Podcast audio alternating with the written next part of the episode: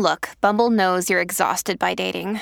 All the must not take yourself too seriously and 6 1 since that matters. And what do I even say other than hey? well, that's why they're introducing an all new Bumble with exciting features to make compatibility easier, starting the chat better, and dating safer. They've changed, so you don't have to. Download the new Bumble now. Everyone I've told about the brief this thing reaches as deep and goes as high as we think it does, these men will do anything not to be exposed.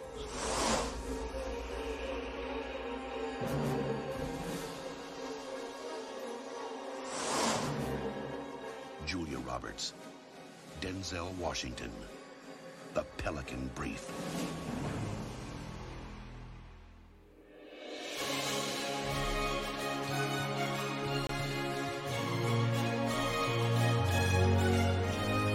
Welcome to Adaptation Nation.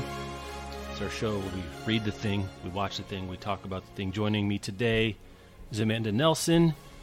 Hello. We're back. You were here for Dune. We had a great time with Dune. Got some good feedback on Dune. Having a good time. We're going the other way from Au Courant, Zeitgeisty to probably no one thinks about this movie except for us territory. Uh, maybe a little bit. That's fair. Um, we're doing the Pelican Brief, uh, the book by John Grisham, the movie written and directed by Alan J. Pakula. Uh, Pakula, Pakula. I couldn't find a pronunciation, so I'm going to Pakula because that's what comes naturally to me. Apologies to Alan if that's wrong. well, he's dead. He doesn't care. He doesn't care, but you know, you try to get the names right. Um, We've done so far. We've done Casino Royale, Wheel of Time, and Dune, and each one of those we had a hook. Right, Yeah. Wheel of Time is new, uh, Dune was new, and then Casino Royale was the end of the Craig run as Bond. Right, mm. and also you know there's sort of I, I don't think it's the slightest of hooks. Like we're not really rationalizing. It was like let's go back to the beginning and talk about the Craig run and then that Craig Bond, and then the book is so interesting too for all the reasons Vanessa and I talked about there. Go listen to that. With the Pelican Brief, there's no real reason to talk about this now. Is there? Amanda? Do like it. Any, I've got a I've got a rationalization. Would you like to hear my rationalization? Yes, rationalization? Denzel Okay. And Denzel is starring in maybe my most anticipated adaptation of 2022 Oh, yeah. The as Macbeth, Yeah. and looking and looking real awesome in that book, uh, directed by Joel Coen. Mm-hmm. McDormand as Lady Macbeth. You've seen the trailer. If you haven't by now, go look at it. Shot in black and white. It looks fantastic. Denzel's already done Shakespeare. Did Much Ado right before The Pelican Brief in 1992. Interesting. Mm. Lee, so I, I, I, when we made our list of things we want to talk about, I put Pelican Brief on there, and both Amanda and I was like, let's talk about this. And I, we, I bumped Denzel up because I wanted to talk about Denzel before Macbeth, and I think we probably will do an episode on Macbeth because another thing that came up in talking about how to program for this show, this is a little insider baseball, is on bookriot.com and our, our sister adjacent all of our properties on the newsletters, podcasts, whatever, we care and build into our editorial practices diversity, mm-hmm. right? We want people to be represented at least sort of in very like broad strokes, sort of how it is in America, Yeah. how many people of color, women, so on and so forth. Now, adapta- literary adaptations is a problem for a couple of reasons. One is all the structural stuff in publishing is triply so historically for Hollywood Seriously. right? So not only is it hard to have a book adapted in the first place, uh, especially before the great adaptation gold rush of the last few years, which gives us a lot more interesting um, and diverse properties. But before now, it's there's just not that many books, Amanda, that got translated by authors of color into movies. There's like the Joy Luck Club and the Color Purple, and like you could name them on one hand, the ones that we could talk about kind of off the cuff at a cocktail party. And so we broadened our vision a little bit. It's like, what does it mean to have an inclusive film adaptation? We said one of the things that I think matters is if is one of the stars a person Yeah. of color. And that opens up a little bit, and I think that's especially fascinating in the context of the Oh, Pelican. yeah. So we're going to get into that and all the reasons here. So I think that's another reason because Denzel is a singular, like there are singular figures in Hollywood, and I think Denzel, you kind of have to do a Sidney Poitier to Denzel to Will Smith, kind of the black leading, like the biggest. If you're going to be one of the biggest stars in the world, Sidney Poitier wasn't on Denzel's level, but Denzel created, inhabited, the world was ready for. A black man is one of the 10 biggest movie stars in the world, Yeah. Amanda. And this is coming at the height of his first great period. He's after Glory. Um, he's doing all kinds of interesting stuff. He's have he's had a very interesting career, highs and lows, like anyone who's been in this business a long time would be interested, especially we talk about Julia Roberts, the other lead. But I think Denzel is the reason to talk about this movie, both as because I think, frankly, for me, his performance as Greg Grantham is the best part of this movie. Yeah, I would agree with that. And then he is a fascinating figure. And then as an adaptation question, Denzel Washington played Greg Grantham, who is obviously and meaningfully white in the book. Mm-hmm. As a black man, is a fascinating choice that has interesting ramifications for us to talk about. Yeah, I felt a little squirrely personally picking this one for the next show just because we had done a run. You know, the first Yep. three books were by white men, but Dune had a really diverse cast, and so does Wheel of Time. And I don't want mm-hmm. to act like those things don't matter, especially now and after this summer we had last year. So I, I Denzel Denzel's such a fascinating actor to me because I think that he was really on track to be like America's dad. Like it was him or Tom Hanks. Like these were going to be our dads, right? And then Denzel started Yes. playing a string of like terrifying sociopaths, and he plays them so well that mm-hmm. I think people were instinctively like, "Ooh, I don't want him to be my dad. He might kill me in my sleep." It's, he's like so good at it. Or I want him to be my dad if he has to kill someone For for, me, You right. want- if you if you need revenge, dad, you get if you get Denzel. You want Christmas morning, dad. I guess you get Hanks. Is that what we kind of yeah, because like after this, it's like Training Day. You know, like all of these movies where he plays Taking somebody. Pelham one, two, three, Yes. Man on Fire, John Q. Oh, God, like, Man they're on all Fire. very similar.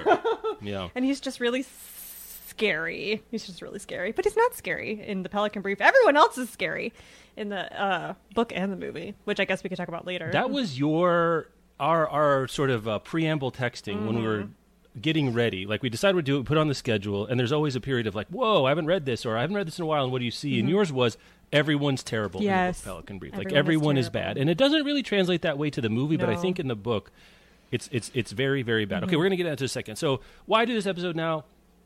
Okay, we want to. We we want like to. it. It's an interesting transition. I also think the other thing is now that we are fully in the Grisham is background Mm. Noise of the publishing industry, and, and and I don't mean that in a bad way. I mean like literally background noise, and like there's a lot of Grisham books out there. They sell very well. He's been around 30 years, sold you know half a billion. I mean, I'm not joking. That's not a hyperbole. Half a billion copies around the world, and largely irrelevant Yeah. at the same time in, in talking about books. But there was a time, and this was the beginning of this five year run between 92 and 97 or 93 to 98. I can't quite remember, but there's a five to six year run starting with the firm and ending with, I think, The Chamber was the last Oh. one, where there was a Grisham movie every year starring kind of the the dude of the, the dude of the day. All the rest Yeah. of them are, you know, the dude of the day. Denzel, I think, because of racially Mm-hmm. an outlier to some degree, though it makes perfect sense in a lot of other ways. And then in 98 the, the grisham moment's kind of over Mm. as being relevant other than something, something you read at the airport right and which is fine and that's probably grisham has subsidized a bunch of books you and i care about at, at the various publishing houses he's been in but in terms of like what are the best books of the year what are you recommending to people Mm. I can't think of when I would ever recommend a John Grisham book No. um, necessarily. I'm certainly not going to recommend the Pelican Brief. And now they get turned into, if they get made into a movie, it's like a painted house or Christmas with the Cranks. like the, the legal thriller for which Grisham is the, I guess the the example, the exemplar, which we can talk about too, the legal thriller genre. But like, what was the John Grisham? You know that that kind of an internet meme that you see for like, what was John Grisham? And I think that's interesting. and We're talking about too, as a because I'm 15 when this starts happening. Mm-hmm. So like, I'm this is my cultural consciousness is coming to bear both sort of nascently politically and artistically and, and culturally.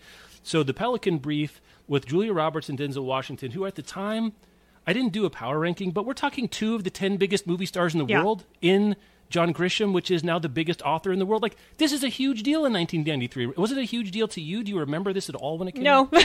I don't. I remember by the time I got around to it, it was like doing its cable run, where you know that period Mm-hmm. in like the late '90s, I guess, or maybe it was the early 2000s, where it was just always on, like the sh- like Shawshank. Like Shawshank is always on Turner Classic Movies or whatever channel it's playing on, and the Pelican Brief was on all the time, so I must have seen it a time. floppity jillion times. My like sense memory of it is watching it in between like NASCAR races and football games on Sundays with my dad. like that is what Right. it was NASCAR, Pelican Brief, football. That's what we did. If it wasn't the Hunt for Red October yes, for you, yeah. Amanda, it was uh, it was the Pelican Brief, and I think now the firm was the big hit, right? Mm-hmm. Cruise, that's the first one that comes out, made two hundred seventy million dollars internationally, which is a big hit, a huge hit, especially in nineteen ninety three. Pelican Brief came after, not quite of a biggest hit, a hundred and uh, let's see, 190 million dollars on a 40 million dollar budget.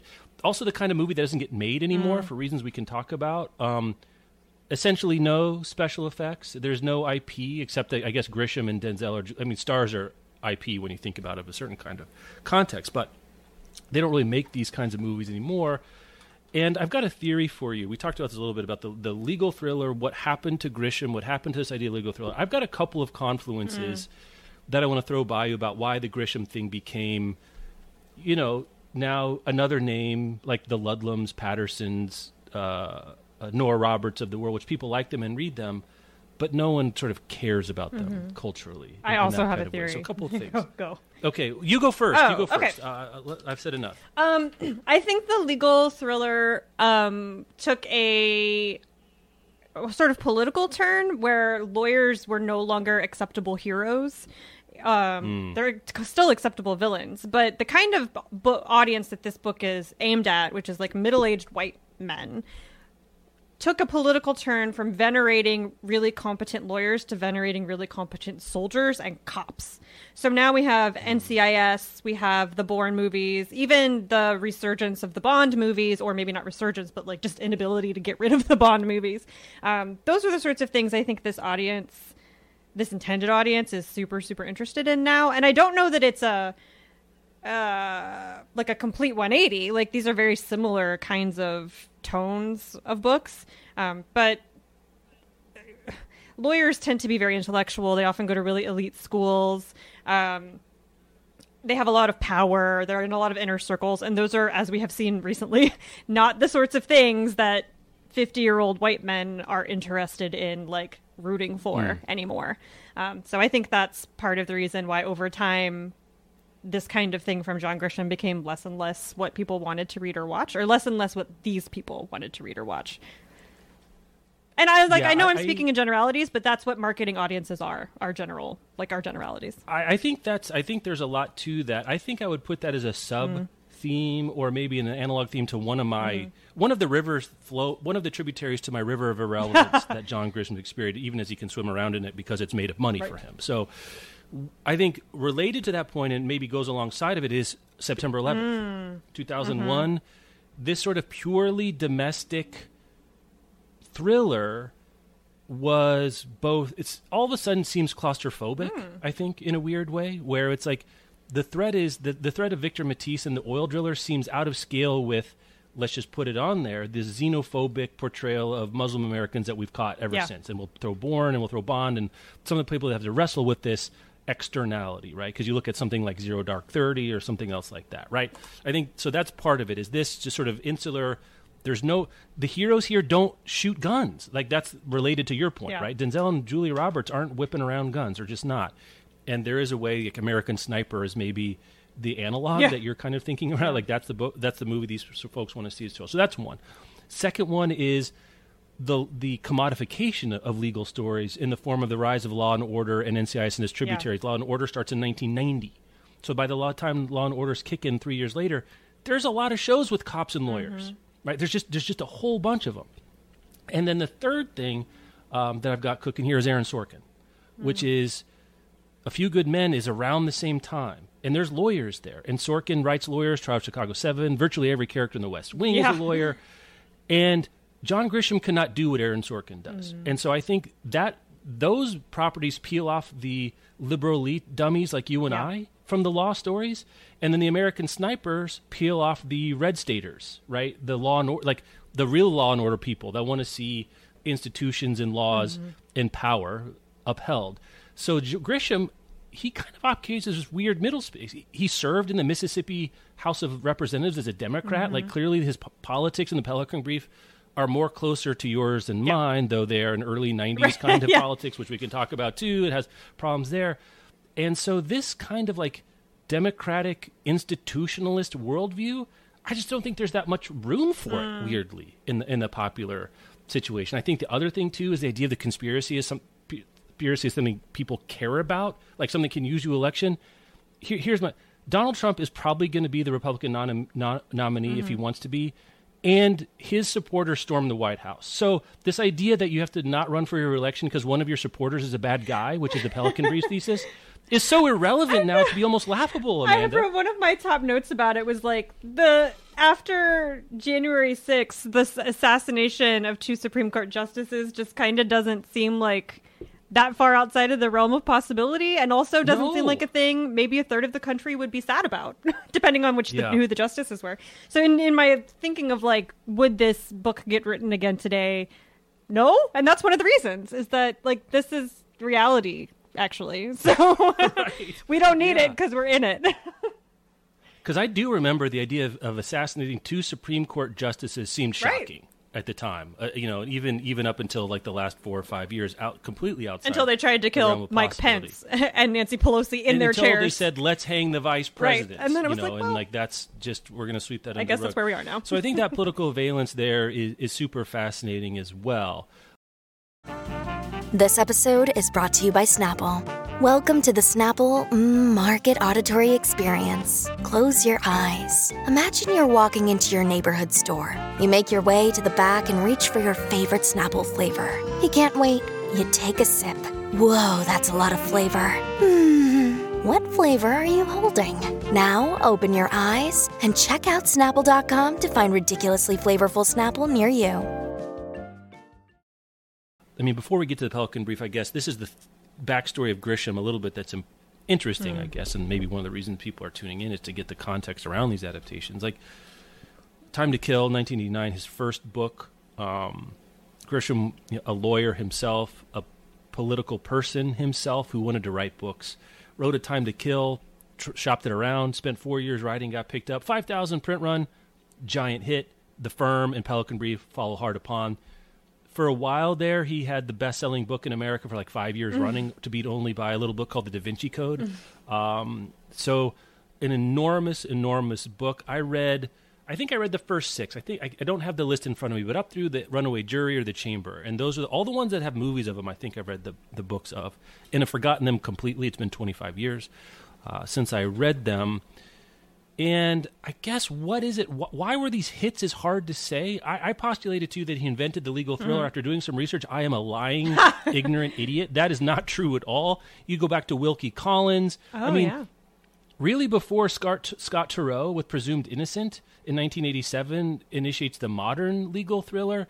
I guess there's courtroom dramas and cop shows and noir, but what does Grisham bring to the table? And I think the, the idea of the conspiracy, right, mm-hmm. but also the idea of these shady soft power business, corporate, legal entities, and really exposing how much room there was for nip- manipulation in a systemic way. I think that's new. Is that does that feel right to I you? I think it's the um, more realistic version of what Michael Crichton was doing at the same time in that way. Like there's Ah. that big corporate shadiness, corporate espionage, corporate conspiracies. right. Um, the way that money ties into political campaigns was a, a big thing in the 90s that we don't talk about so Mm-hmm. much anymore, even though we should, um, after Citizens United. So, yeah, I, I just made that connection to Crichton in my brain, but uh, it does seem to be like of the moment, a topic of the moment.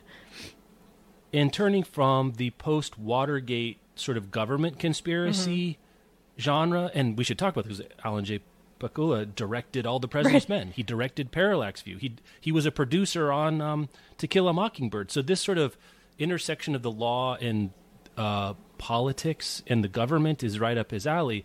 But I think coming out of the 80s, which the 80s did not have an appetite for seeing big business as the bad guy, and the turning to big business as the bad guy I mean, in a way, it's almost a trope. Like you need to find a villain in modern movies that's just not like a corporate entity, right? That's not like a that's not like a Cayman Islands shell company, and that's still kind of a problem. Is is who the bad guys are, um, and it's I think this that's inheritance of something Grisham identified and exposed and then capitalized on by making them into thrillers where people are running through parking garages escaping car bombs. To Um, be saved by Dobermans. yeah, and he does he does have felicity with the ways that power work, right? You know, this appeals court and this amount of money and this statute and this law. It's very detailed. And you can find him almost having the most fun when he's talking about like the Byzantine nature of the shell corporations that Victor Mattiece, the bad guy, has put in. Like that feels like where he's having fun Yeah. almost to me is explaining all that stuff. But I think that was a real that we were ready to hear about where the cracks in the system were differently and anew that we haven't heard about quite those way before. So I think that maybe, and then it's, it they they're turn pages, baby. You, these are page turners, and that's always gonna. That's always something that I works. was shocked Uh, at how I had can do it never right. read Grisham before. I've only seen you know the Floppity Jillian movies, Yeah. but I was shocked at how I was like in it.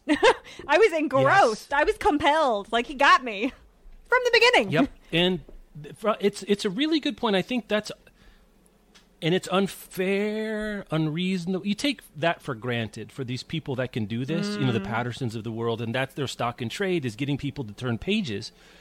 But in a lot of ways, that's what a lot of people look for sometimes is turning the pages, and that's a marketable, clearly valuable skill. Now, is it that interesting from a non just trying to like pass time waiting at your gate to get to Newark? I don't know, but it works, man, mm. and it makes money, and it certainly did. Now, on the other hand, once you pump out seven or eight of these, where do you go? Right? I, I'm not sure where how many else you can you can do. So I think that's another reason it faded away. Is like you kind of saw the firm and the runaway jury and the chamber and the client and all that stuff. It's like okay, I get it. The law is crappy and the governments are also bad and people are So cynical. and uh, every, so so, a cynical, cynical and that's really baked in from the pie. So let's talk about this. Let's talk. That was your big note, Mm. Yeah. or that's the note you te- that was text worthy to me. Is how cynical the book So is. Say more about that. I mean, every character except for Darby and a little bit of Gray, um, are who of course are the heroes. Um, is awful. Is like a caricature of themselves. There's the professor having an affair, uh, serial affairs with younger students. There's awful, slimy Republicans. There's awful, slimy lawyers. Just everybody is like The corporate. Nobody's nice. not even the nice or not nice, but like nobody has good intentions. Decent, right. Like nobody has good intentions, even if they're fumbling. Even the president, who had, who's a Reagan-esque figure and is like not necessarily. He's not a criminal. He's like kind of a puppet. He's a little bit silly. He's kind of fumbling. He doesn't have overtly good intentions either. He's just there, like to be a puppet for the, the bad people around him. And it just assumes the worst intentions of every single character except the two heroes.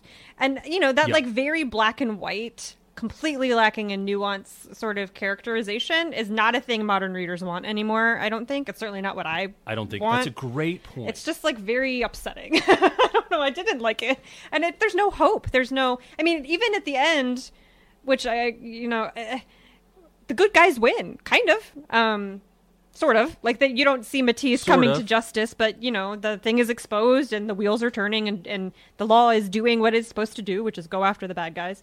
Um, you don't see them get their comeuppance, but you know that that's probably what's going to happen. That's how the book ends. Even though it ends on like kind of a hopeful note, there's no real hope. Like they still killed two Supreme Court justices and were allowed to do it, and it just feels very bleak. It is very bleak, and and the book is certainly bleaker than the Yes. movie. I mean, the president's a much worse person in Yes. the book, especially if you have a certain political persuasion. There is one moment where he's like, "Can I just find a couple of white people to put on the court? Where are all the Yes. white? Like, I just want white, White dudes. men. Find me white dudes." It's like it's.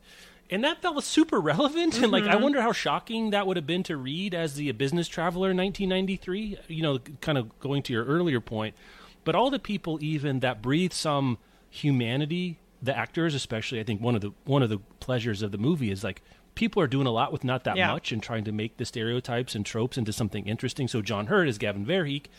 There's something about john hurt that is just likable. Mm-hmm. you know the dad in home alone who's sort of out to lunch but somehow you don't blame him in home alone. Like whatever he does also applies here. In the book he's a philandering sort of gold digger Mm-hmm. right who you know is is real, a very unattractively amoral, if not sleazy person who just wants to is thinking about Darby running around the beach in a string bikini, which is not what you want to read if No. you're me. Um, that that's what he wants. But in the movie gives him something to do, right? He cares about his friend Callahan who's died. He wants to help Darby. He's kind of a putz in terms of na- naive and what he's caught up in. Thinks he can go handle it by himself. And then Venton Doyle's, who's the director of the FBI, in the book is very much like a careerist and just trying to survive. In the movie, you have some warmth for him because he's negotiating the terrain that he's getting. Yeah. Like he seems like he wants to do the right thing. Callahan, Sam, I think the the person who elevates the role the most is probably Sam Shepard as Callahan because he plays him as sort of this tragic figure, um, but still very tough to handle. And then the Fletcher Cole as now a sort of stereotypical chief conniving careerist, do anything chief of staff. We've seen that trope a million times. Have you seen. Scandal, the great, the greatest show ever made? no, I know this dude is in it, right? What's his name? Tony Goldwyn is the actor. Yes. He's the horror of bold chief of staff in the movie The Pelican Brief. He is also the slimy Republican president in every season of Scandal until his wife takes Oh, over. Um, but like, like as soon as he got on the screen, you know, I, I haven't seen this movie since I watched Scandal, but I was like, oh right, it's that guy. What is about? What is it about his face that makes him so castable as like an awful Republican? What is it? I don't know because he seems like the the guy at the frat that he's not the best looking or the athlete, but he's the smartest one. Yes. And so this is what he does, right? Like this is his. He's he's the short. He's the short dude at the frat who gets good grades, and this is what happens. I like this story that Fletcher Cole, his character in Scandal, is Fletcher Cole's ultimate goal is to sort of usurp Yes. the president and become the president himself. And then Robert Culp as the president plays him, as you say, buffoon is is too strong but not wrong he's kind of an amiable self-interested puff yeah, he's of a nothing. man. He's just a nothing burger. he's kind of nothing you know he's more interested in teaching his dog to roll over than doing really anything Mm-hmm. It reminded me of, uh, of like the with you. way that Bush Jr. was marketed, Bush the younger. Like i think that's prescient yeah that's a really nice good point and that's a really good I can point. throw a football. I'm not super smart, and somehow Have that's the draw. Yeah, yeah. yeah have a beer with wasn't that the the bushism um Yeah. to, to some degree so the book i mean i think that the, largely the plot is the same i should say Mm-hmm. in terms of the actual plot it's largely the same um darby darby in the book i mean i think we'll get this when we talk about how julia roberts is was directed or chose to play this particular role darby is a stereotype a trope Mm-hmm. of the leggy good looking brilliant student who can do it all and also doesn't get that much to do I had a lot of problems time. with Darby in the book. A lot. Just Yeah, speak on it. she's the she.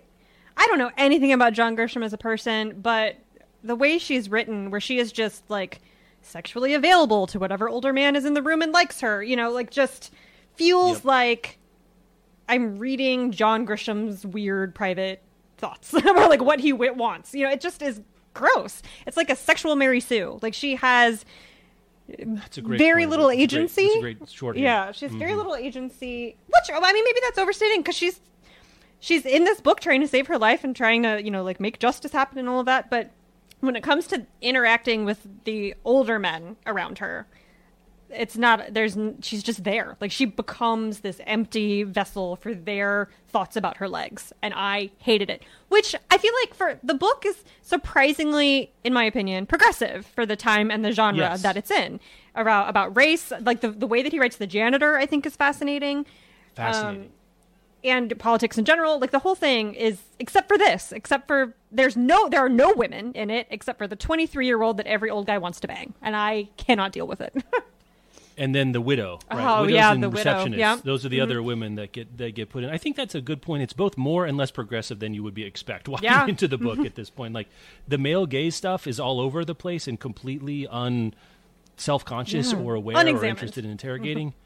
but the idea of like w- you know the Supreme Court and rights and give the Indians everything what you want. Now the nomenclature is wrong, but a very progressive idea of like whatever whatever the native folks are suing about, give them. That's what Yeah. you know. Rosenberg's one of the lines there, and like what is it the the uh, government over business, the individual over government, the environment over everything the environment over everything is Rosenberg's reason to deter. And I think you can kind of see some Grisham in Yeah. there.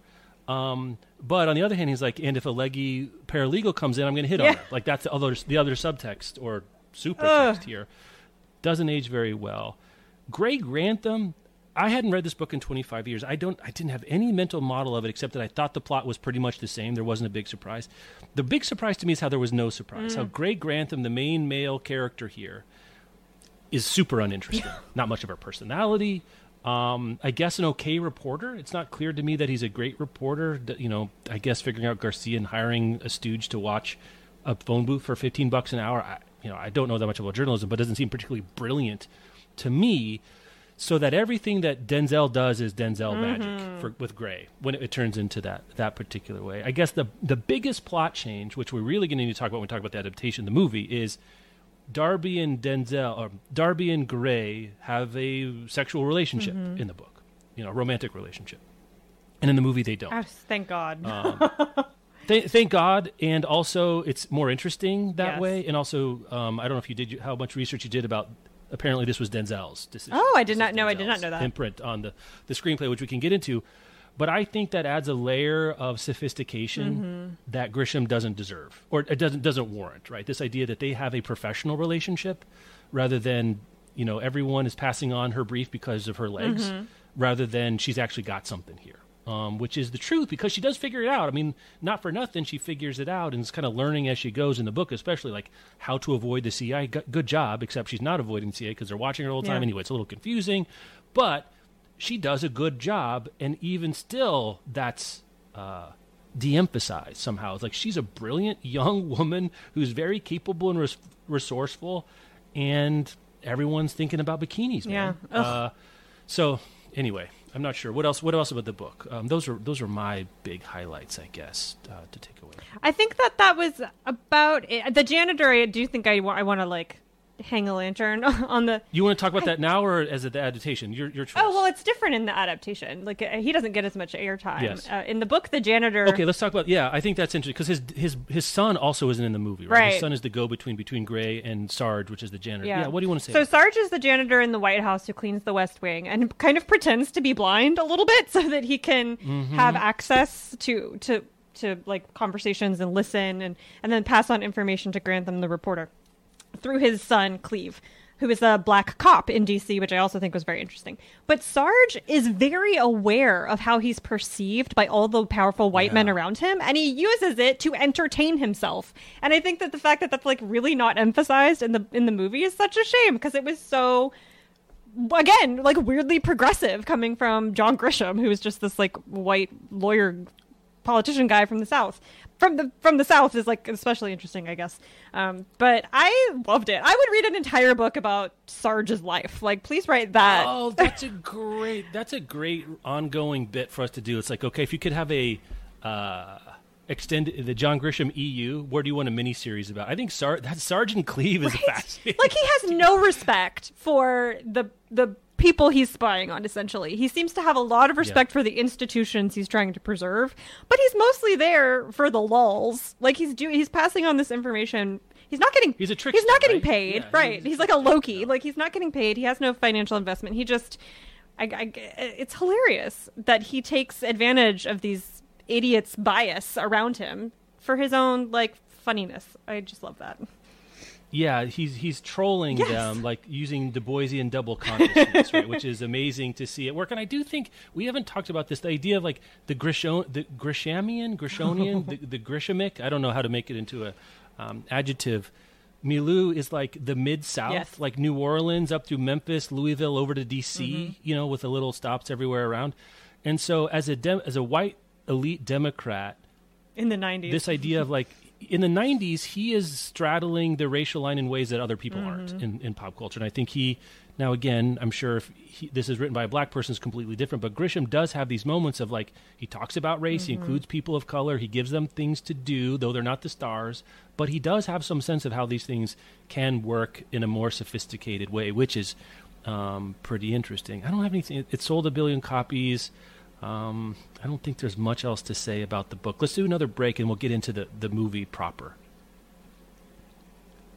I guess my there's there's two big changes. I, I already said the I, I've said them both, but they are the backpedaling, removal of an explicit or really even implicit romantic relationship or desire between Darby and Gray in the movie, and then of course um, race bending Gray into the black character. Michelle and I were having a long um, conversation this morning about how Denzel being Gray matters and doesn't matter. Um, in terms of the actual plot of the movie, it doesn't matter. No, there's Right. one line that it- Lithgow drops about how if I take you off this case, Yeah. you're going to sue me for discrimination, and that's really the only Sue time it's disc- acknowledged. On the other hand, it's not a race blind. The the movie does take into account that Denzel is black. I think is interesting way. That line is one. Another one is that, and these are small. And I think it's ninety three. It's important to remember that the time is what the time was. That he's wearing a Howard T-shirt at one mm-hmm. point. He didn't go to Harvard. He's not one of these. You know, he's a as a black reporter. He is not a Harvard lobbyist, think tanker, right? He's on the outside in that regard. And I think importantly, his relationship to Sarge is made more interesting because Yeah. he's black, right? In the book, we get an explanation that Sarge, why is he feeding him the stuff like you say for the lulls? In the in the movie, we don't get that, but we almost don't need it because you see them together buying coffee, and Sarge is doing it to help a brother out. It looks Yeah. like like he's a reporter, he's a black reporter, and he wants to give him some stuff, and he trusts him, and he wants to do well by the country and Gray and the truth. So it's more. It seems even in those small scenes, much more altruistic. And then another scene when um, Gray and Darby are at Georgetown Law School trying to get class records and track down interns so they can um, ID Garcia. The black, the student that overhears Gray and tells him where Edward Linney is is black, mm. and in that moment, there's a moment where it feels like the student is doing it because he wants to help Gray mm. out. Because you know he's a law student at Georgetown. Yeah. He knows who Gray Grantham is. He just does know who that is. And so he's interested in making a connection and helping him out. There's a similar scene sort of in Philadelphia, which is an interesting analog to this, talk about my two dads and the parting Oh, of the yeah. ways between Denzel and Tom Hanks, where Denzel is in a bodega and a law student comes up and says, Everything you're doing is so fascinating and thank you so much for helping the cause. And Denzel's character at that moment thinks it's because he's black, but it's because he's gay. And Denzel, the character is a very complicated, let's say, charitably reaction. But anyway, these little social things matter in the movie. And I think it's just a fascinating, fascinating role for Denzel to take. He's my favorite thing in it. Um, and I, I really, I don't think if this is anybody else, I ever watched this movie twice. That's that's my sort of takeaway after watching it again. Anything else about Denzel, um, Amanda? You There was another scene interesting there? that I'm remembering now where he's trying to tail someone. I don't remember who he's chasing. Oh, and he tries to get in the taxi, but he's a black man wearing a hoodie, and the taxi won't let him in the car. right. Won't let him in the car. I don't that's think a really that's after Good. you know the last couple of years and like specific conversations about hoodies and black men in public. I don't know that I would have caught that as like a, notable moment. Like I don't think so either. And I wonder is that Alan or is that Denzel? I wonder if Denzel's like, you know what actually would happen right there? he is wouldn't get in the cab. Like the cab would drive off. Yeah. yeah. the cab would drive off. That's a fact, but it kind of goes in the same category of all these little. They don't actually affect the outcome that Mm-hmm. much, but they are a recognition that it matters that he's black. It, you know, it actually does have some import. Denzel at the, is is not quite at the peak of his powers. He's coming off Malcolm X, which is launches him into superstardom. Um, he has several interesting kind of roles, but you're right. This is at the, this in Philadelphia brings him sort of the end of his. Might he be the Tom Hanks, Mm-hmm. Paul Newman kind of a character, and more towards him to the he's got a little more Bruce Willis in him than Tom Hanks. True. Um, towards the end of his the, the latter career. When you need mealtime inspiration, it's worth shopping Kroger, where you'll find over 30,000 mouthwatering choices that excite your inner foodie. And no matter what tasty choice you make, you'll enjoy our everyday low prices, plus extra ways to save, like digital coupons worth over $600 each week. You can also save up to $1 off per gallon at the pump with fuel points. More savings and more inspiring flavors make shopping Kroger worth it every time. Kroger, fresh for everyone. Fuel restrictions apply. Let's talk about Julia Roberts. Oh man. I Uh, what? I have a lot. I don't. Uh, it's just hard to articulate. She's given nothing, me- right? Like Darby. Is Yeah, let me position her career, Okay, then I'm going to throw it over to you because where she is in this particular moment, I think, is interesting. She's coming off a- after Pretty Woman. She is the biggest female star in the Mm-hmm. world, I don't, I or the female movie star in the world. I think what's weird to me about Julia Roberts is she's been in a lot fewer big hit movies than you think. Yeah. Um, and really, between this and 1999's Notting Hill, it's a kind of a tough run for Julia Roberts. Um, interesting, a return to form is in a movie that's not unrelated to this, which is Erin Brockovich, in which he also plays a sort of paralegal person who's fighting big business um, through.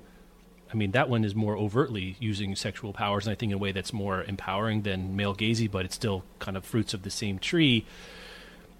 I think this movie doesn't know what to do with Darby, and I don't think Julia Roberts does. And I find her winning always on screen.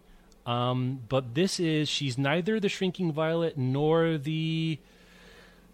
I'm trying to think of I'm trying to think of an analog in '93 that she could have been, but a little more like feisty, I guess, is maybe what I was looking for from Darby Shaw and Julia Roberts, who I think she has two Julia Roberts seems to do two things particularly well, maybe better than anyone I've ever seen on screen. One is the one is to play herself or a version of herself in Ocean's Eleven yeah. or Notting Hill, which she's very self aware about, like the thousand watt smile mm. and the Julia Roberts baggage.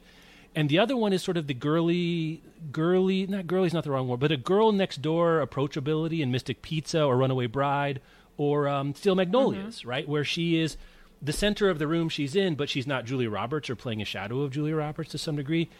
And this isn't either of those things. And I'm not sure what kind of direct. Like, did Alan just say, "Hey"? So when in doubt, whisper, Julia. When oh in doubt in this movie, just whisper. So I'm going to throw. That's where I'm positioning her here. She's coming after this movie. It's a dry spell, and then she comes back, and I, I think it threw her off. This kind of big budget. Um, she didn't do an action movie. She doesn't do an Angelina Jolie turn or anything like that. She's never really done a, I don't know, Tomb Raider, mm. Laura Croft, Salt, one of those. And I wonder it's because she looked at this like, boy, that was a tough hang for me. the whispering thing, I spent so much time after I watched this movie this weekend being like, why is everyone talking so quietly? like nobody yes. yells, nobody yells until the lawyer, the white and whatever, the the bad guy, White, uh, Balsamo, yeah, Balsamo. until he yells and calls Grantham a son of a bitch. Nobody yells. Like everybody is just very chill and it's because she screams and she cries, yeah. but that's only when a car bomb. But like, there's no nobody speaks really quickly, no, and I couldn't figure out if it was Denzel doing it or if it was Julia Roberts doing it because especially when they're together, they. And I think it's Julia because, like you said, she doesn't know what to do with her hand eyes, so she's just like mm-hmm. speaking in a very. I think she's trying to pull off traumatized, and so she, all she has is monotone. Mm-hmm and then Gray is afraid of spooking her, and so he just matches her tone. And yes. so anytime they're example. together, that's a great observation. Yeah, anytime they're together, it's just this very quiet kind of way of talking, and it, it's so noticeable and distracting and strange, especially from her because she is such a big, she's got a big face, you know, big personality, big gestures, yeah. like big actress. But here she's so level, like it's what, like no affect, like level, except in the moments after the explosion. From then on, it's just one note. Um, and Gray really meets her there. But I just, mm. it's so confusing. I think she did the best with what she had. And if you had to typecast a leggy redhead, there you go. Like there's your in a box. Julia Roberts. Merry Christmas. I don't. I don't think she's bad in it. I think it. Like Michelle said it's just not a good part. Or it's the part as written is not that interesting. It could be a lot more interesting because clearly we can talk about Callahan and some other things in a minute, but I think the movie itself admits that her her natural charisma is a bit of a problem mm. because the last you know what the last shot of the film is? It's Julie Roberts smiling quietly to herself about beach? something Gray says. Yeah. And you got you've got to be careful with Julia Roberts' smile. It takes you. It's a completely different movie when she flashes those things. Yeah. like it's a weapon. Like if she smiles in the middle of the Marriott scene, we're like it's not serious anymore. It's like it's Julia Roberts. Everything's going to be fine. So it's like there's some part of it that she has to kind of like rein in her charisma, mm-hmm. likability. Everything's fine. A plot armor for black, you know, to use a trope. So it's it's it's very tough. And I think if she was, of course, she's going to be traumatized. That's fine. But if she was more embattled than traumatized, mm-hmm. if she was more resolved than rattled. Every time there's this one scene where she's narr- and it's one of our favorite scenes is when she's narrated. You're listening to Gray listen to the tape yes. of her telling him this story, and she's whispering there. And I kind of like that scene for a lot of metatextual reasons. About that's an interesting filmic moment. But she sounds like she's coming out of a coma. like I just don't there's now if she was more resolved, I think it would it would play better, and I think some of the moments she gets later are actually fairly good because she is clearly resourceful. You believe Julia Roberts is being smart and tricky in this movie, which I don't know that you necessarily do before this movie. Think of her as a thinker, mm. right? When you see the roles that she generally gets. But I believed her as figuring this stuff out and a quick on her feet liar, mm-hmm. you know, conniving sort of person in her own right. But they they just can't get away from that she's a scared bird. Yeah. And I don't think that's a good use of Julia Roberts. I, I, don't think it's a good use of a female character like this at all. But I don't think it's a good use of Julia Roberts because this movie, to me, the heart of it is I mean, this is weird to say. It gets going about an hour and a half in yeah. when Julia and Denzel are together figuring crap out. That's the best part of this movie. Yeah. And it just takes too long to get there, and it could have been even better in, in watching it now. If she had a little more a little more repartee sparriness with Denzel. Um, and I don't want the romance stuff. I no, don't want that. No. Um, but I do want her to be like I've survived without you, man, and I want to figure this out and avenge my dude and get these bastards. Because the other thing that she's motivated mostly by surviving, Mm-hmm. which is totally reasonable, but usually what from a hero is they're doing something for a good reason, and it takes her a long time to get to. I want to figure this out, and and not save my skin. Yeah, and uh, I don't think her age. I understand why she's the age. You know, she's a law school student. She's in her early twenties. Right. Fine. She's twenty four, um, or twenty three. But I cannot imagine a twenty three or twenty four year old who wasn't doesn't have like military experience not immediately taking a you know anyone up on their offers for government protection. How many FBI agents call her and are like, "Could you please just just come in? Like we will protect you." And she just refuses. And the I that's all. it's so unbelievable to me. I could not get over it. And and when she tries to do like steely like no, I'm going to do it on my it's just so unbelievable. Come on. You're 23. You don't know what you're doing. One of the things that I mean, of its time and place, one of the things that struck me is like when she wants to disappear. I guess this is more in the book. You don't really get this in the movie, but when she wants to like lose a tail, she goes to the airport and gets on a plane. Mm-hmm. Yeah. And that's such a pre-Patriot Act move because right now you go to the airport, the TSA knows where you are, and that immediately, like the government would know immediately where Mm-hmm. you are. But this idea that you could escape by going onto a plane and all you have to do is not use your credit card. I found fascinating as a what a different world it was in '93. Just moving around the country un, unmarked, unnoticed, um, for better or worse, and whatever. But that was definitely uh, a piece of it as well. My my least favorite part of the movie is the the Callahan trope, the the professor mm-hmm. sleeping with the student. Those of you who listen to me on other shows know that's maybe my single least favorite trope for all kinds of reasons. I think it doesn't do anyone a disservice here. M- Michelle and I were talking about this before. So one of the one of the things the story, both in book and film, have to figure out is how does this no-name law student's brief end up on the on Denton Voyles' desk, mm-hmm. right? How, how literally how does this happen? And basically, you need to get to Verheek, right? That's um, the one of the lawyers that has you know the ear of the FBI director. And the way that they do it is say that one of his old friends, who happens to be in the book, especially seems a very mediocre teacher at Tulane or you know whatever you know, they meet for a drink because their shared buddy Rosenberg is dead, and Sam passes or um, Callahan passes along to Verheek because he's sleeping with this girl, and you want to see how her mind works. Isn't this weird? Haha, pretty little girl with this this interesting idea. It's just terrible. Yeah. It- it's such a bad taste in your mouth. And I said again, I think I understand why you need to do this. You need to get someone who's outside to have a different way of thinking, and then figure out a way for it to plausibly get to director's desk. I think you solve this problem pretty easily. You make Sam Shepard a woman, and this is a mentor-mentee relationship. Mm-hmm. Julie Roberts is the star pupil of some hotshot lawyer who has a friend in the FBI and says, "You know, Gavin, I know you get a lot of things, but I read this thing by this student, and I can't shake it. I mm-hmm. need to pass it on."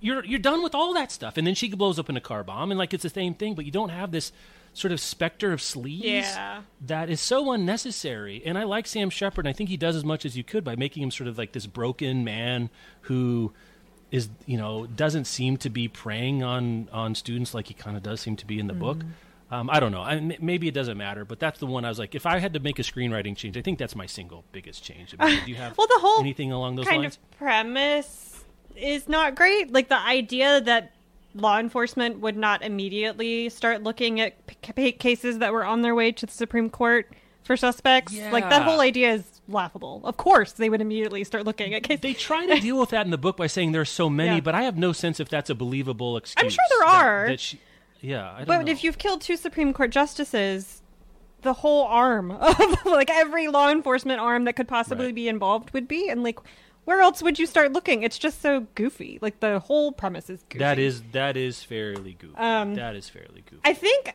that so my favorite part of the movie is none of none of the people. It's the fact that you don't get the brief until almost the end. Like you don't actually yes. get and it's uh, it's different in the in the book. In the book you kind of know what's going on or like what her theory is earlier, but in the Mm-hmm. movie she doesn't read it until she mumblecores the whole thing. like when, when with 45 minutes left, you still have no idea what the motive is or who the actual bad guy is until you're almost done. And I think that's fascinating and and completely compelling. Like I was, I knew who the bad guy is because I'd read the book, but I was still here for it. Like I'm still along for this ride. How are they going to reveal this bad guy? And it makes the president and his chief of staff seem way more ominous than they are because you don't know what their connection is. until the end. you just know there is one. That's a really good point. Um, yeah, there's sev- the, what, yeah. What's the what's the question of the Mm-hmm. movie? It's really not so much who did it, but how much the White House is implicated. Yeah. Right. That's kind, and whether or not you know Darby's going to get blown up, Darby's going to figure it out. But I think we know, just because of the kinds of movie and stars we're dealing with, that that's going to happen. But like, is the last is Fletcher Cole at one point turns to president and says, you know, Victor told us. Yeah. you know, you know, Victor said that, but like, it does, and we, I, that, I had a similar thing, but it was less about the brief itself than about Mattiece, who we don't never see yeah, you never see the sentence from. No. He never. He's like, there's one photo I think that's talked about, but you know what? It doesn't matter Mm-hmm. because we all know the bad guy. It doesn't. The specific doesn't matter because the real bad guy is this.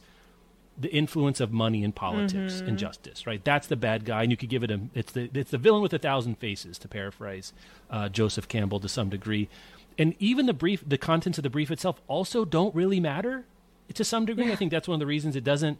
Cause like, if it's true, we all kind of have a sense of like it's sleazy corporate stuff. You know, it's it just is, and it's like not that interesting. So don't bother wasting any any time on it. Can I tell you a weird sort of like um, contingent part of one of the things about my viewing experience of this movie has been over the years? so after when we went into the DVD universe mm-hmm. out of the cable universe, especially when Michelle and I were, you know, kind of broke in New York and we didn't have cable, we had a huge DVD collection. We asked them for gifts. We gave them each other to build up our, our repertoire. And one of the ones we had was a Pelican Brief, of course. But because the movie was so long, and I guess, I don't know, Warner Brothers or whatever cheaped out on the technology, it was two discs. Oh, So you had to flip it. You had to switch discs in the middle. And the moment you had to flip the disc is when Gray starts listening to oh, her oh no! narrate, which is right in the middle of my favorite part. So I would usually put in the second disc. So I hadn't seen the beginning of this movie in a billion years, but I think it does. It's just one of those weird. And then so we bought it later. It's like okay, finally we have got enough money. I'm going to buy the Blu-ray. Well, there's no Blu-rays. Okay, I'll buy a new DVD because surely. Um, no, buy Blu-ray also on two discs, uh, and there we go. So I bought this on Apple. I got to watch as one um, unseen thing, but like that middle, that I think that withholding both of Denzel and Darby's relationship, the brief and Mattiece, makes it somewhat interesting. Um, that you don't get it all from the beginning because we get in the movie Gray behind Rosenberg in the first shot because apparently he's just done an interview with Rosenberg, which is a complete creation Yeah. for the movie.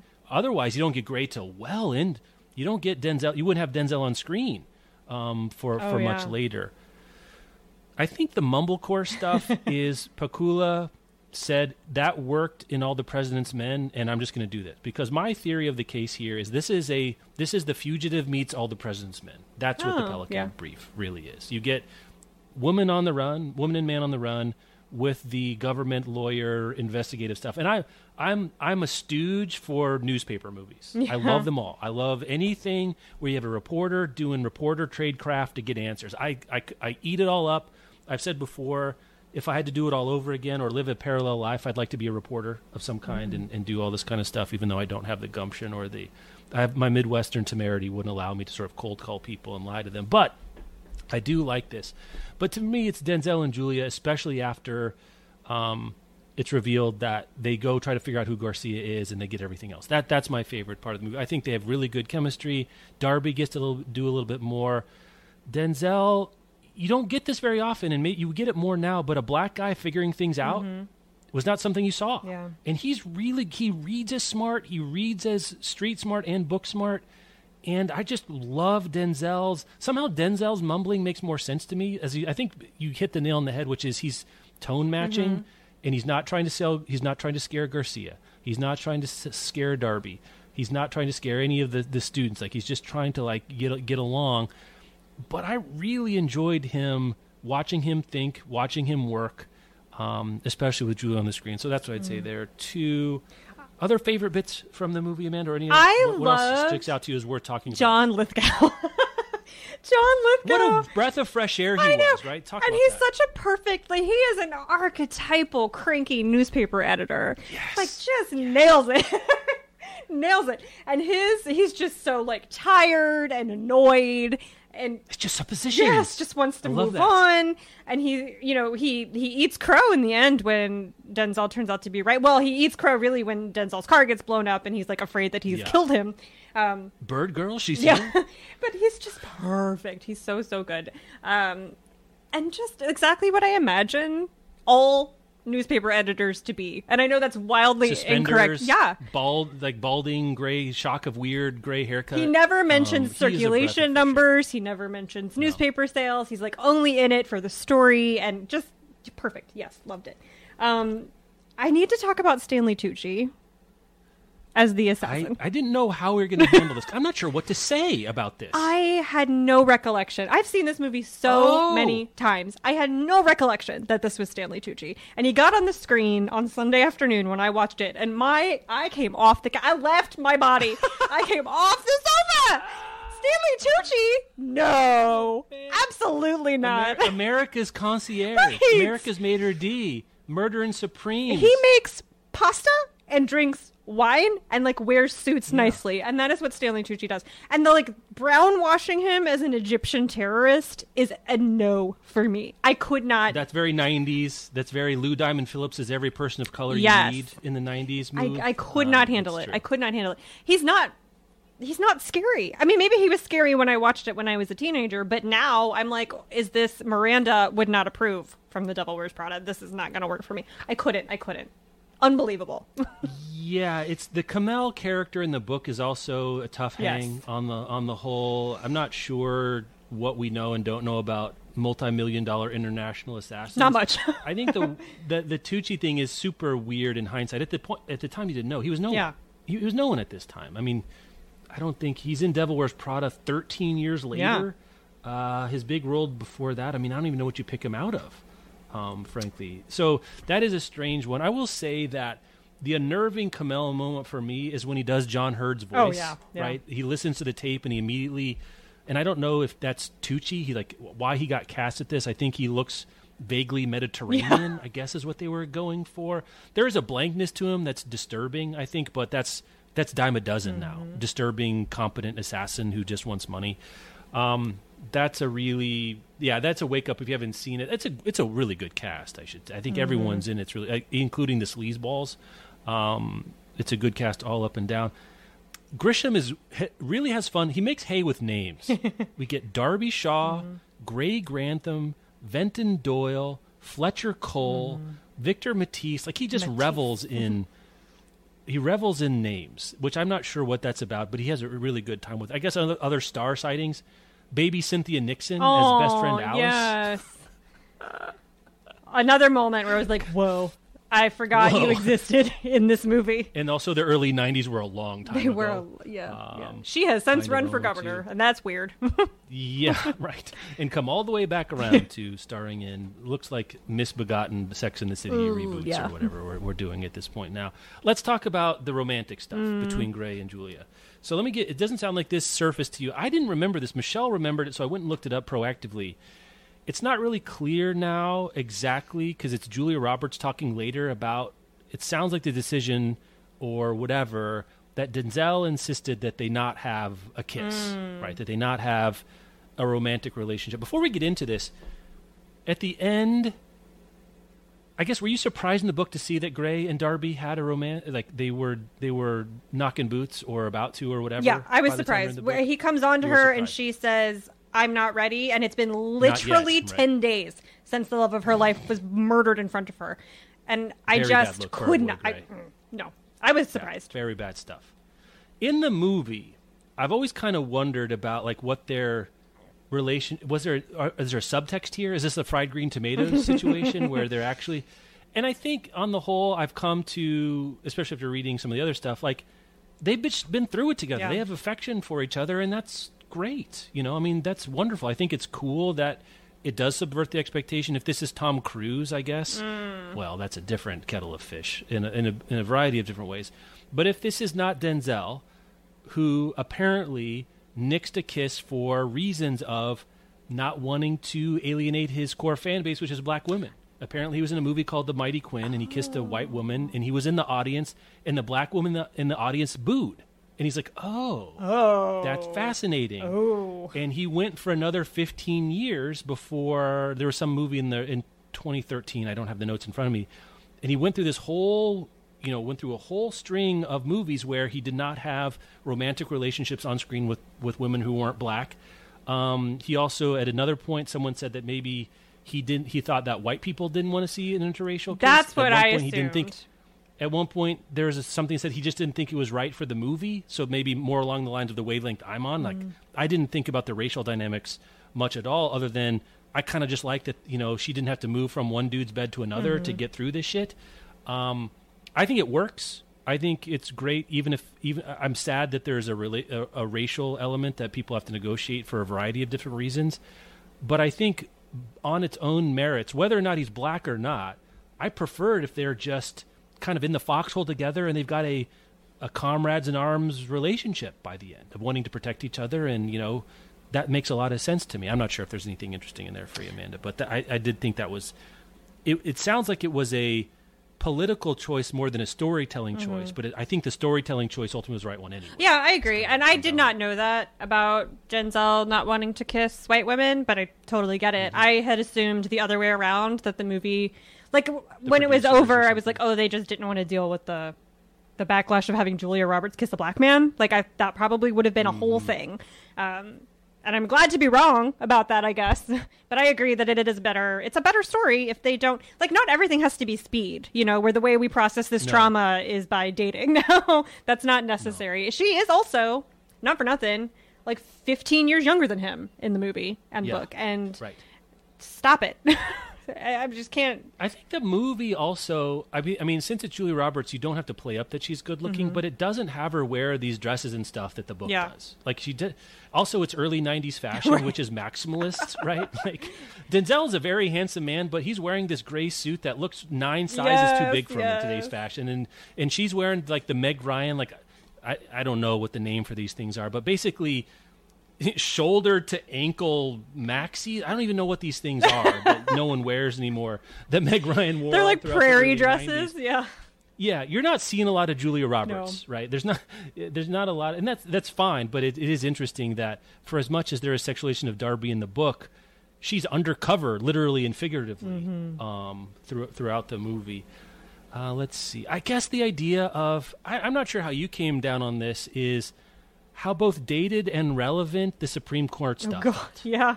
um, on the whole. Like they're protesting about abortion and gun rights Mhm. on the steps of the Supreme Court building. Rosenberg is actively thinking about trying to live long enough to live to see a Democratic president so he can be put on the bench. Mhm. That like the president and Fletcher Coal thinking about reshaping the court is going to be their legacy.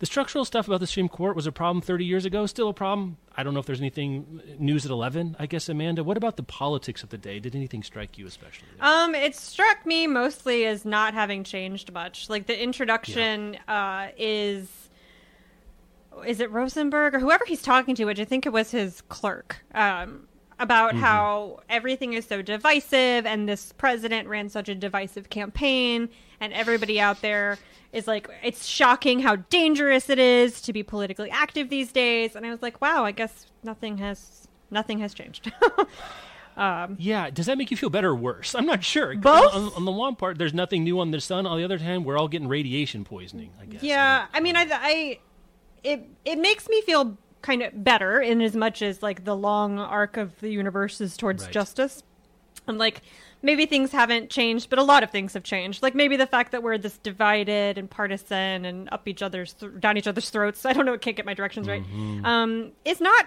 super new, uh, and I know that you know, being a history nerd, I there have been periods in American history where we've been much more divided than we are now, like literally killing each other in the streets in large organized ways, um, which we are not Mhm. doing now, and I don't think we will ever do again. So. It made me feel better in that way, but it was also like, wow, we just cannot get it together. like Grisham was writing about this almost 30 years ago, and we just cannot get it I together. know. I thought I, I had a moment when I was reading it of like, why didn't he just make Rosenberg a woman? Because obviously this is an RBG stand-in, but she wasn't benched until 93 so which I, in my brain she just existed on the supreme court forever but so much of the narrative around her when she died was why didn't she retire when we had a democrat in office um, and so it felt like it was the same thing like he was saying the same thing about rosenberg but they she my timing was all wrong because she was immortal until she wasn't right. Well, and, and Rosenberg. I mean, I guess we don't know. We don't know enough of like what the faux past history. Like, how Mhm. long has Rosenberg been old enough to retire? Yeah. Right? Should he have retired with the last president? I guess is sort of the similar question. Like in this one, he's explicitly waiting, but we don't know. So um, Robert Culp, the president doesn't have a name, interestingly, in the book or the movie. It's just the president. But Robert Culp, who plays the president, he's thinking about running for reelection, so it has to be his first term. Mm-hmm. So he can't have been in office for that long. Maybe we're supposed to think the prior president was also a Republican, especially if we're thinking about this is book is written in 92 we've you know we're coming out of reagan reagan bush so it's been 12 years so it could have been that rosenberg was 79 if we sort of think of this as diverging from our own history and rather than clinton winning it was another republican winning it could have been a long time since there was a democrat and that rosenberg has been waiting a long time now maybe you should retire when you're 78 that's still I, I don't know. Breyer, are you listening? Please. Your mouth to God's ears. yeah, and I think that that's fascinating. You know, the, the another one that I think we could do away with is Jensen sort of Oh, being closeted and being. We haven't talked about because I think it's so obvious that that is not something that would exist Yeah. now. Um, also, that scene in the I movie, the, I fast forward through the assassination of Jensen because it's a Yeah. such a long, awkward amount of time to spend listening to porn. R- Michelle said the exact same thing. We have to watch Stanley Tucci maybe going to unbutton his pants, and I'm like, oh, he's like. I, I can't say any of these words to Manda or anybody else about what actually is going on there. You know that I'm approved by nature, and it was it's too much. It's too much, and the movie is very long. It's, so- two and a half hours, and I think cuddle as much as that you can't. What I would do, what I would want. I'm not a movie maker. I don't know what I'm talking about. so all caveats aside, but in terms of what I want, I want more Julia and Denzel figuring stuff out Mm-hmm. together. I just want more of it. Move it earlier. Give them more to do. Maybe some of the stuff that happens on their own they can do later. I don't know but that's what I come for. I don't come for the the machinations of Khamel and Fletcher Coal and Culp sort of saying, "Uh, uh, "I'm not sure." That that's not what I'm looking for. Which is which is good for me because I start on disc two, and that's most of where that happens.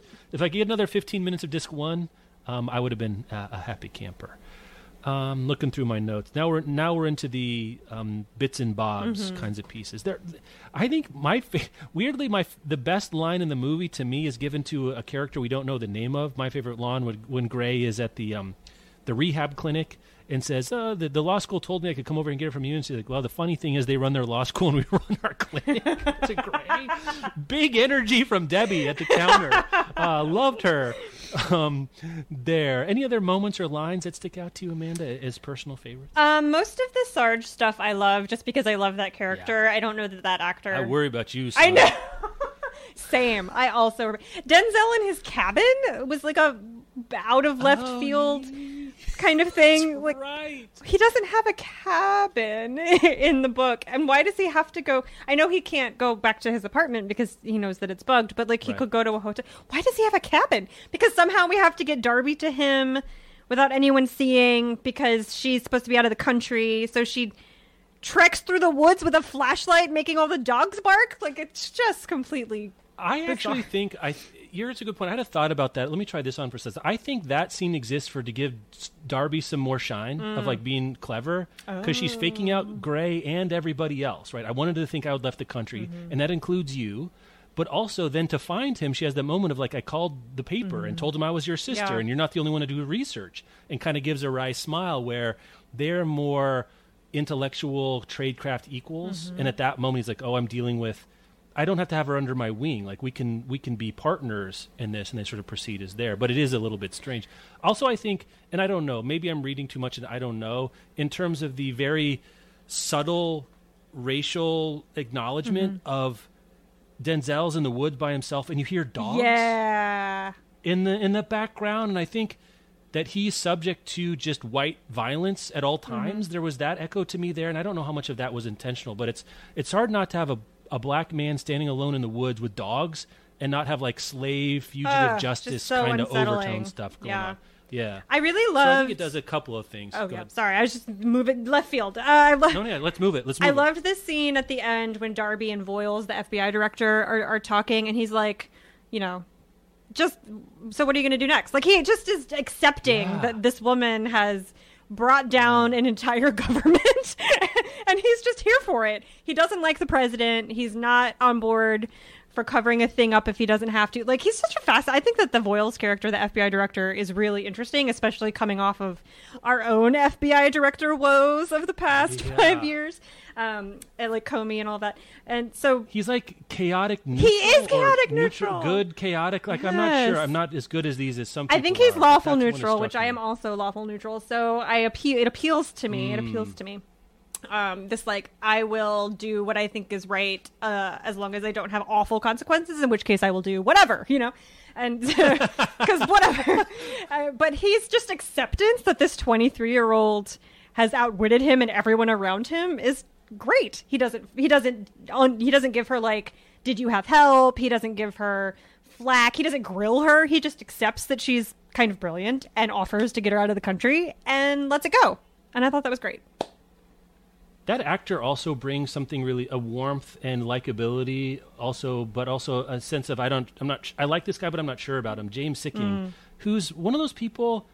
This is probably his biggest role, but you see him in a million things, and I always kind of feel the same way around. One of- a character actor, um, I think, passed away a few years ago. I imagined him. Nope, still alive. Never Oh. mind. Never mind. He's still alive. Sorry, James. I imagined We him like you. as this is so goofy as Bar, like William Barr Oh, in my oh, head. William because Barr. he in the book is described as essentially Santa Claus, like physically, Yeah, stumpy kind, kind of, but like and like is of in the. Oval Office, but really secretly hates the president and.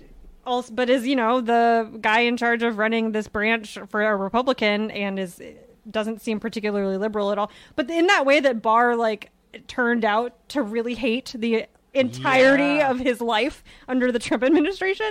So when I He's deep stating it, baby. Yes. Doyle's a deep stater. He's a deep when I was reading it, I was like, oh, this this dude is Barr, which is kind of funny. Yeah, that's really interesting. Yeah, he's he's pretty good. Um, let's see. The whole Morgan Garcia, I thought I, I continue to find that very compelling. Hmm. Um, with the scene of him that that video Yeah. that they pull out of, kind of a great little sequence, honestly. Um, the the videotape as a character, we get frontline videotapes, we get videotapes like Damn PBS. we're very, very the VHS, the PBS, big frontline energy, which is not in the book. Mm-hmm. Also, um, that actually clarifies a little bit about how Darby finds out. Like, what is it that she knows that the FBI doesn't? They try to cover it. I think I still agree with you. Ultimately, it's like kind of doesn't make sense. But she remembered this thing on Frontline Mm-hmm.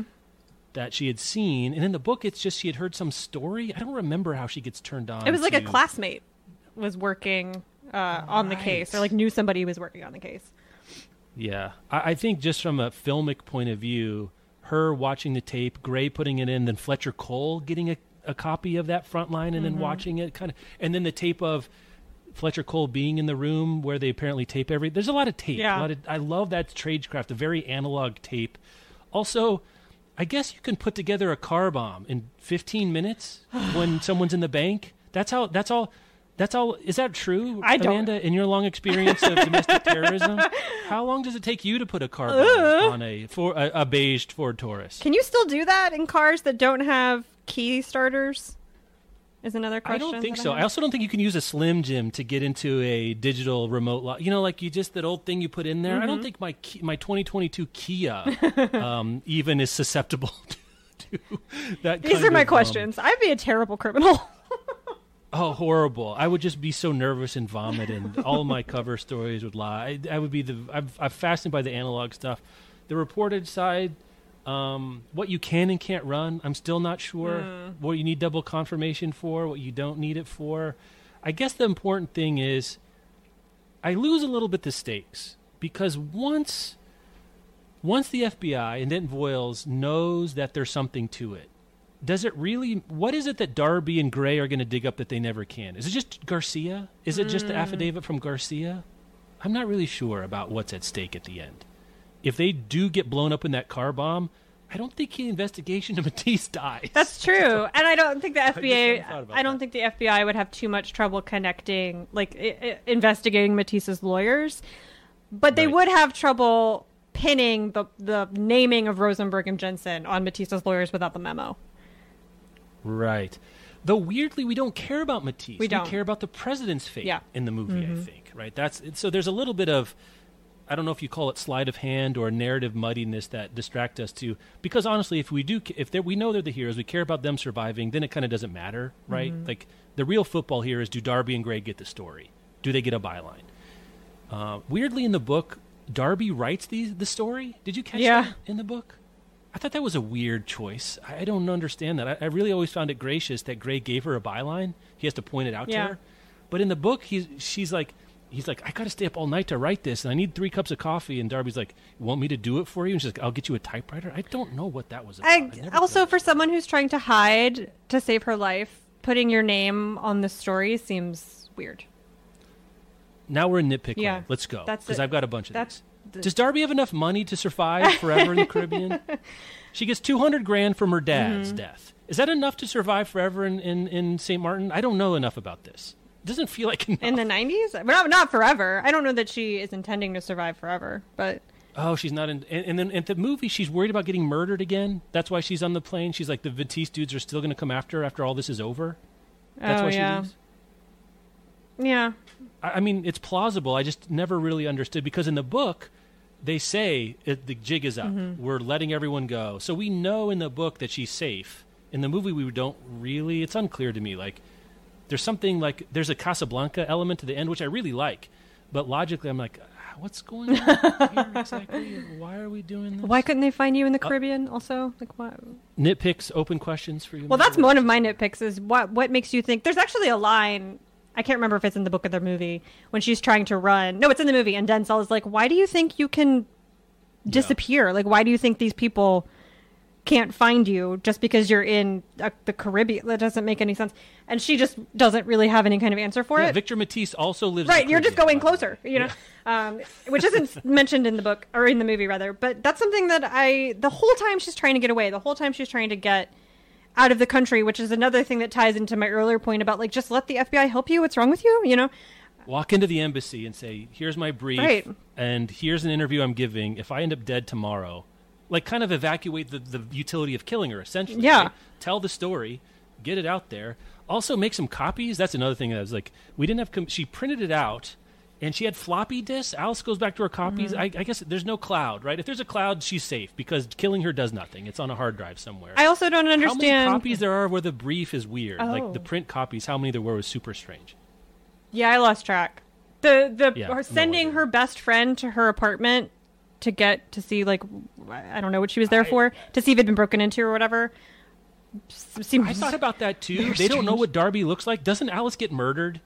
Right? Doesn't Alice get murdered because everyone thinks she's Darby, like the the unit or the Mattiece people? Oh. she's a 24 year old white Tulane student. She gets got right there. She gets black bag. One hundred percent. Like Khamel's there. it's just a woman in coming into this apartment would automatically Yes. die, or the apartment would She's Darby. explode. There would be like a trick, a trigger on the door. Like why? Yes. Yes. Why would you do that?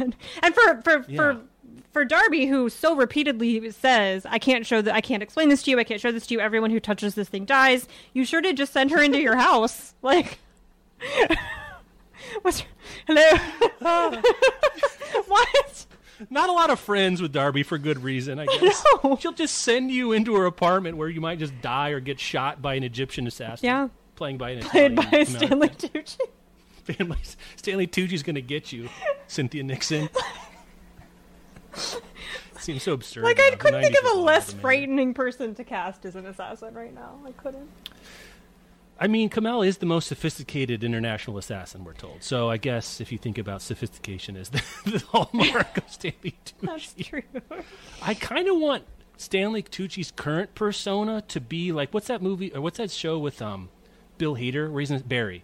How about this, where Stanley Tucci plays a version of himself where he's also a for hire hitman for the urbane and wealthy? I would watch that show. That's like- That's the new James Bond. Is that- what if Stanley Tucci for James Bond? That's just like the world's most interesting man from the Dos Equis commercial. Yes, that's exactly. Well, he's already on the way there. Give him a silencer oh, and an expense card. Okay, nitpick. Anyway. biggest one: Yes. the entire parking garage scene, the whole thing, the whole thing.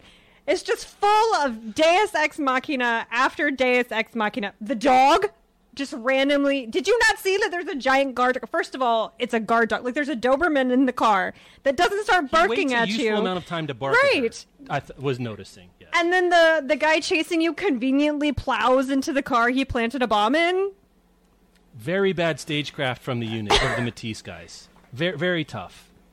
Like I can't. The whole The one car you can't hit that you just put a bomb in. Hoist on your own Taurus, as they said, Shakespeare, I think, once said. The whole thing is awful. Why do they go up and down the stairs? No reason. It results in nothing. Like they run through the up and down the stairs in the parking garage for a while. Yeah. That changes zero outcomes. And then they just walk into Lithgow's office covered in dirt, looking like. I did. I do like that where he's worried about them and he's about to call him, and And then he just walks in there he is. covered in soot. Also, bugs. I think is fascinating. The idea of like Mm. everything could be bugged. I don't know how hard it is to maintain these things, to put them there, but apparently you can bug everything with stuff you get at Radio Shack. Mm. You know, Khamel's bugging, everyone's bugging everybody else. A lot. I, I do like that stagecraft, but I think it's at that level it works. But I agree with you that anytime anyone has to run in this movie, it seems to be out over its skis a little Mm-hmm. bit. you know, a little bit like how are we gonna how are we gonna make this more like the fugitive? And I think that's the thing I would like. I want a little more lightness. I don't think this is a pulpy thriller. It is not all the president's men. Bernstein and Woodward do not need to whisper to each other about everything. Yeah. And it's just not that same level of gravitas. A little more fun, a little less male gaze, and give Denzel and Julia time to cook together longer. Th- those Yeah. are my notes for. On the other hand, I will say this: the movie just crushes the book, mm-hmm. absolutely dominates it. Yeah, I'd agree with that. Screenwriters are good. It turns out. I think it's up there with Hunt in our discussions of things that are so much better. Oh, better than, the yes, actual book yes, themselves. I would agree with Yeah. that. I thought you meant just generally as a product, and I was about to, I was about to come through. Oh No. no, Amanda, you know I. I was shocked, hence the gasping. No, it is. I would agree. Yes, Yes. it is much better than the source material. As a tribute so shout out to screenwriters. I think that's one thing i've learned over time is that sometimes a lot of times the movie's better in the book especially if you like the movie. If you like the movie there's a good chance that the screenwriters did something pretty fascinating. And i think they did a pakula did a wonderful job here with the screenplay even if i just wish that we weren't quite so like in the church in church talking to each other. The time last notes amanda you want to get in before the um we we we submit ourselves to the fbi and get on the plane with no flight plan and get out of here Uh, no, my my last thing on my little piece of paper here is Stanley Tucci in all caps with four question marks after it, and I already I already ranted about that. So you got that out Mm-hmm. amanda thank you so much that's the pelican brief by john grisham written and directed Yes. by alan j pakula starring julia roberts and the great denzel washington we'll talk to you all next time. There might even be some toil and trouble coming up. I don't want to show my hand or anything at some point in the future. Thanks so much amanda